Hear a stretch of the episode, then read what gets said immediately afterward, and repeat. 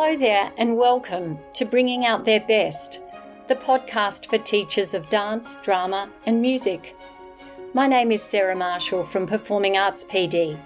Each week, I will bring you a snippet of research or an interview with another performing arts educator to energise and inspire you for your working week. I'd like to begin by acknowledging the Darug people, the traditional custodians of the land on which I live and work. I pay my respects to their elders, past and present.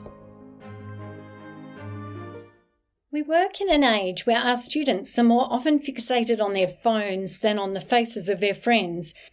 Our students no longer pick up the phone and call their friends. More often, communication is done via text and often in group chats. Presentation of self is stylized and edited, then placed on platforms where others can see the image of the presenter as they would like it to appear, and without the imperfections of reality in everyday existence.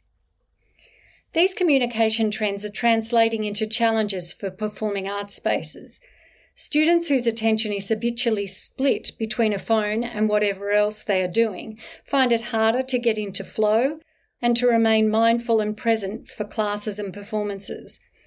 But that isn't what today's article is about. This is an article written by a tertiary acting teacher who needed to retrain her students in human interaction before the acting process could even begin. She observed that her students found it difficult to look at one another and painful to talk to one another, and despite their constant interaction with others via their phone, they struggled with intimacy and empathy.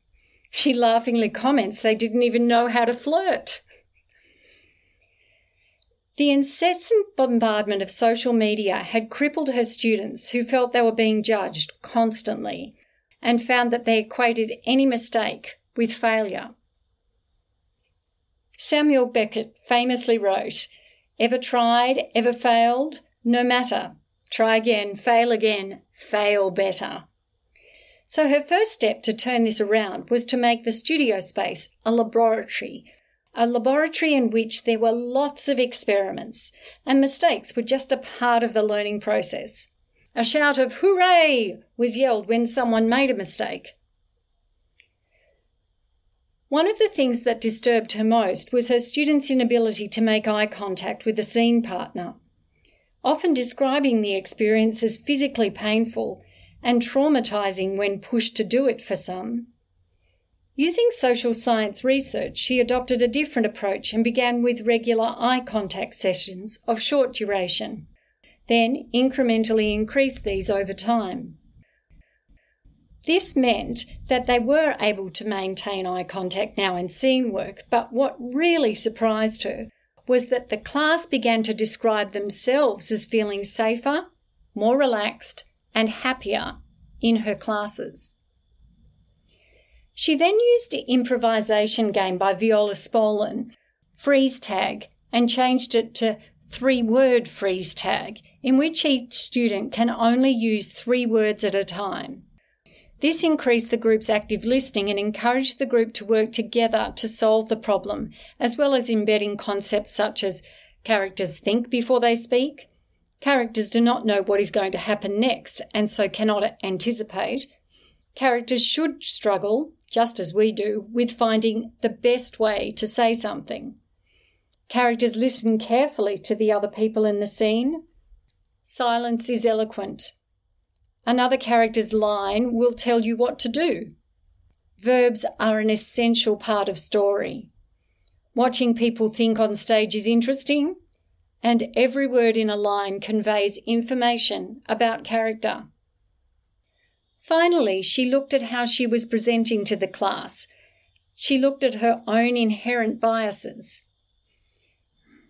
Deciding that she wanted to foster creativity and individuality in her performers, who were bombarded by curated images and anxiety, she needed to become more relaxed and neutral in her teaching approach.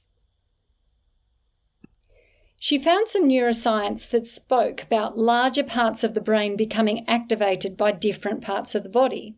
For example, the face and hands take up much more space than the back and legs, she found that by relaxing the lips and tongue, which cause large brain stimulation, that she experienced the following.